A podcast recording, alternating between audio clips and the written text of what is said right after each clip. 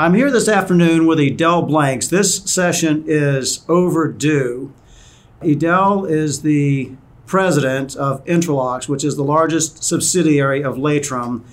Edel took over. He walked into a bit of a minefield. He took over right before Hurricane Katrina made life here in New Orleans very interesting. Our revenues back then were about $150 million. I'm guessing, I'm estimating that and they're now about 660 million and that's been organic growth consistent organic growth under edel's leadership. So anybody who's interested in business and how to make a business work has to be fascinated by what you're about to hear. Edel thanks for being here. Thanks a ton. Well it's great to be here john Edel, I'm betting that when you were young at and, and your parents were talking to you, mine didn't say work really hard in school so that someday you can be in the modular plastic conveyor belt business. And I bet yours didn't either. No, no. no, in fact, today when uh, people ask me what I do for a living and I say, um, you know, well, we sell conveyor belts, you can see that look in their eyes like, oh my God, I can't believe. Uh, ask that guy this question. I hope he doesn't uh, go on and on. Change the subject. and so, and yeah, and you had you were starting a really successful career as an attorney in New Orleans at a prestigious firm, and you had a, a great practice brewing. Something drew you to this company at a time when it took a little more imagination than it does now to see the attraction of the company. What was it? Well, I think there were a few things uh, going on. Um, and I think one lesson I learned from that uh, practicing law was that while I worked with wonderful people, uh, hardworking, I learned a lot about uh, how important it is to have a level of professionalism dealing with customers. Um, I never really liked what I was doing. Um, I was good at it, but I just didn't like it, and I couldn't quite figure out why. But it was it was depressing to me. Um, and then at one point, you know, someone reached out to me and said, "Well, gee, Laitram may be interested. Uh, why don't you talk to them?" And I, I had actually never heard of the company. Um, I had known you, John, a bit, and I met you and others at Laitram, and that began to influence me. Uh, and then I met Jay Lapeyre, uh, the owner, and uh, and it was just a, an incredible discussion uh, to me. Uh, you know, Jay kept talking about running the business by principles rather than by authority, uh, by thinking long term, by eliminating politics in work. And I, uh, you know, at, at, first I really didn't believe it. Um, and then I continued to have discussions with people and thought, well, well, damn, that sounds like a lot more fun than what I'm doing. Uh, I thought it could be a special business, and the, so I was drawn to the culture and the and the principles. And it turned out that that Jay was telling the truth about how he was going to run the business, and uh, has it has it changed? What I don't mean has the company changed because it obviously has, but has has the nature of your attraction to the company evolved over the years? I think that core foundation of the principles and the values stays the same and continues to attract me. I think that is, in fact, is one of the things I worry about the most is losing that somehow. That you know, when you're a small company and it's you know everybody in the company and it's one thing. You can trust everyone. It's good. But as you get bigger and bigger you know things can go wrong. You can have leaders in places who don't really believe in the principles. Uh, there's a temptation to add bureaucracy to to add uh, you know people their egos get bigger than they should. Um, they begin to believe their own bullshit. You know all kinds of nonsense happens. So that's i hope uh, to me the, the part of the attraction is keeping the culture as we grow and if you were going to describe the culture of our company, you've, you've already come into the space a little bit. Any any vital few? If you were telling a stranger what are the, the key elements of the Laitram or Intralox company culture, what would you say? For me, it is about a belief in the potential of people, of each individual, that each person has that thing they're really good at and that, that they're and that thing they're passionate about. And if you can find that intersection, that's where people get fulfillment from work, where they make the biggest contribution. But the, the, the deeper part of that is that if you believe that about each person, then it follows you're going to treat people with dignity and respect. And I think that's the basis of many of our of our principles. What's hard about driving a successful culture? Because every everything you're saying, I, I doubt anybody would argue against, and yet it's pretty rare. What what makes it hard? Do you think? Well, I, I think it's a it's a combination of things. There's a there's a great deal of stress in in business. You know, a lot of things have to work for it to be successful. Uh, so you, you, have to add customer value. Uh, you have to find uh, people who are willing to work together and play to their strengths. Uh, you have to figure out what happens when you hit adversity, which is tough because that's when you know suddenly people will throw others under the bus and the us and them thinking intervene. So I, I think while it's natural that you say, gee, I just want to work with people who believe in these principles, I think it is a constant reminder of, you know, I do think a refresher course, if you will, and a, and a constant reminder of, you know, the values are what really matters. The soft items matter uh, certainly as much as the as the hard items. You know, so if you think about a team, it's easy to say, well, what's the scoreboard? Have we hit our profit metrics? Have we hit our sales numbers? And all that stuff. But it's the other things. You know, are they are we thinking long term? Does the team get along? Do they trust each other? And those are things that are hard to measure, but they are really, to me, the, the most important and you talk sometimes about soft values. What do you mean by that? Well, it's just what I was was hitting at that there's so much pressure to, to, to be profitable and there's so much competition in the world today. Things move so much fast that you know we got to hit our numbers got to hit our numbers. But you can really mess up by doing that. You can really think short term. You can have the wrong incentives in place. And but that's what most people focus on. Yet, really, to me, it should be the other way around. You have to have the profits, obviously. You want to keep an eye on the scoreboard, but it's more important to keep an eye on the things that get you there, which I believe are the of the softer values of teamwork, honesty, effort, trust, those, those kinds of things. And it's not as if you haven't hit the numbers. The numbers have been amazing, and yet you're doing it through the focus on the soft values. You're not you're not ignoring no no the, the hard, hard values, no. but you're but you're not ignoring the soft values I, I, think that's well, yeah. You have to. You certainly want to keep an eye on the scoreboard, and you know if you're not uh, profitable, you know bad things happen. Uh, you have to generate the profits uh, for the business to grow. I think that if you think long term and focus on the on the soft values, that you actually get better results than if you do the opposite. Edel, there are a lot of people in business, and most people in business at a certain stage, usually at a pretty young stage, think, well, I want to be the CEO. And that's a pretty natural thing a lot of people who've observed real CEOs pretty closely, and if they're introspective and they've reached a certain age, they may say, wow, that's a pretty hot kitchen. Uh, and I've seen you go into some pretty hot kitchens. Just, you know, we're a beautiful workplace, but sometimes we have challenges. Uh, Katrina was a good example. The financial crisis was another example. And there just when changes creates opportunities for stress. What's the experience of serving as a CEO? What is what is the how stressful is it, and what's what's the compensation? Well, I think the uh, a few things. You know, one of the things that I, I learned back when I was a, a lawyer and hated it was that doing something you, you don't like isn't isn't fun, and you're not and is, is a miserable experience. So you have to, I think, no matter what you're doing, it doesn't really matter. You have to think about, you have to be introspective to say, is that something I want to do, or is that something that I would uh, enjoy and be good at? So that's that's first. I think often as leaders, any leader, you have to think about what you're good at and and what you're not good at. And so part of it is putting the team together that so you have players that collectively can really uh, you know do well and kick butt. Because if you imagine that you're going to do it all, um, I think you're going to melt down.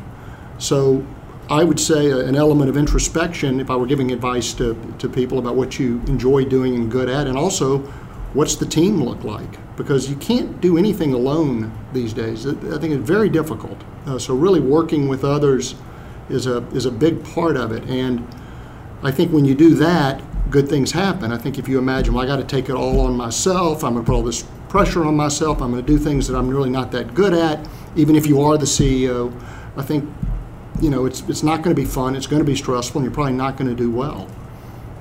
When you find yourself saying, wow, I like what I just saw.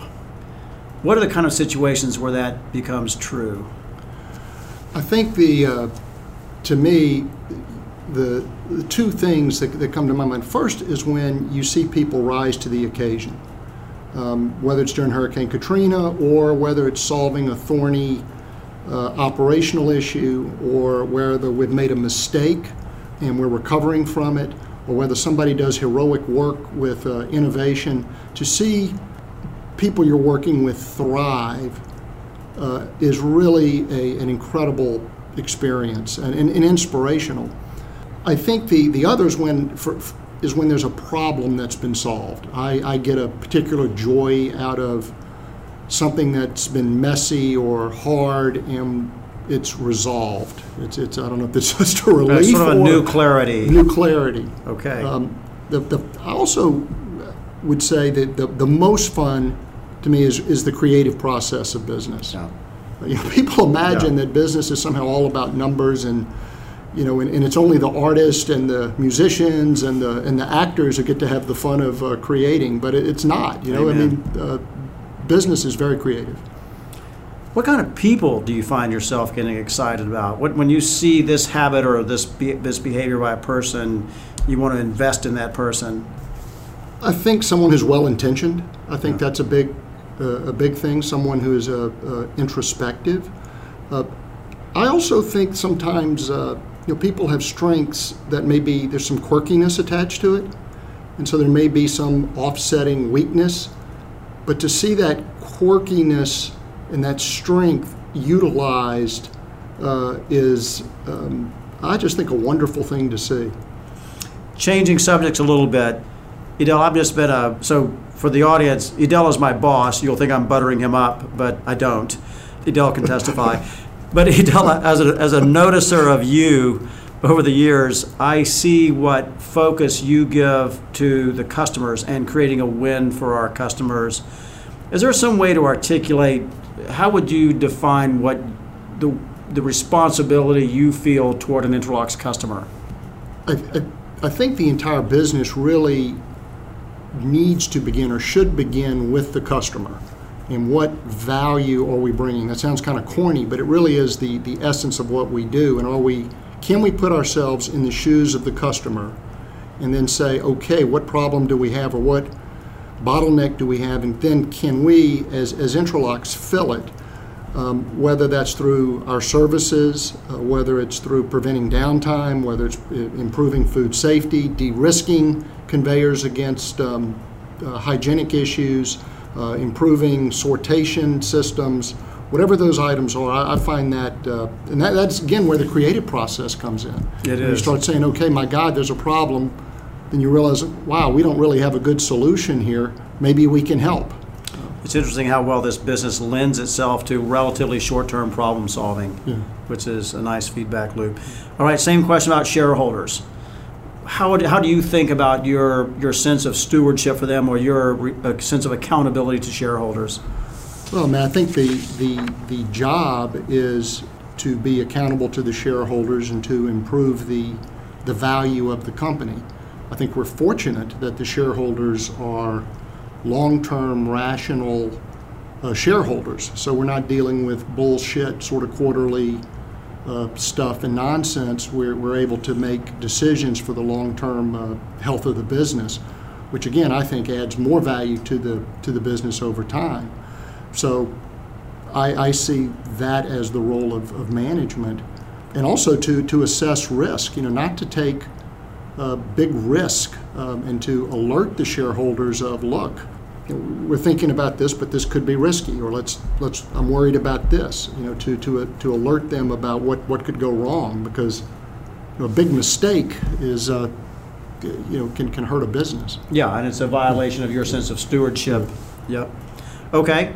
So this podcast is called the Triple Win Workplace. We've talked about customer wins. We've talked about shareholder wins.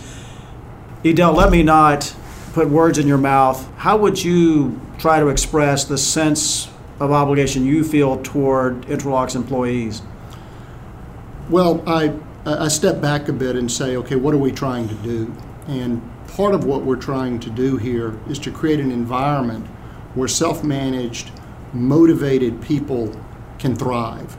Um, I don't know that it's the job of, of leadership to, to make someone succeed, but ideally we can have an environment where, again, self managed people can, can thrive. And I think when that happens, you get all kinds of good benefits. You know, you're working with people you trust and respect. Um, you're creating an environment that's that's fun to work in. But also, when you're successful and you have the incentives set up correctly, um, and you're sharing as you know a, a, heavy percentage of the profits as we do, you know people can make more money. Uh, they can advance, and I think that's that's fun. And then if you really believe in the idea of the highest and best use of each individual, and you're trying to find that thing where somebody is they're, they're passionate about it and they're good at it, and they can do more of that, that usually leads to a lot of individual fulfillment. So, Edel, the, the final person who has to win from all this is you, right? You're making a major, you know, you have a high opportunity cost, you making a major commitment of your life to this. What is the win for you? I, I I don't really think about that much. It, it's kind of strange. I think because I enjoy what I do and because I have found fulfillment in work here, in providing the value we provide to customers, to the, the people I work with, I have so much uh, respect and admiration, um, and I've learned a lot from the people I work with. I have seen employees here do incredible things, go through incredible hardships with grace. For me, I get joy out of that. So it's easy for me to, to find a win. It's hard to for me to picture you retiring. I bet whatever whatever your departure or wind down may be, I bet it doesn't look like the traditional gold watch sort of gig, and I hope it's not soon. But whenever it comes, whenever you're winding down your engagement with Intralox, what would you like to be able to look back on and say, I am proud that this happened. well, it's you know there's an element of uh, when um, you know when I when I became the president of Intralox, I, I, I don't know that this was a very lofty goal, but the goal was kind of not to screw it up. You know, we had a great team in place, and uh, so I don't know how aspirational that was. Uh, but I would like to say that we didn't screw up the, uh, the, the values and the philosophy, because I think that's a big deal.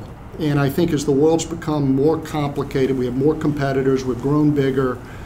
I'd like to look back and say that is still very much in, intact. I think the other would be that we've had some success in creating some new value for our customers. We've grown, um, and that it's still a great place to work.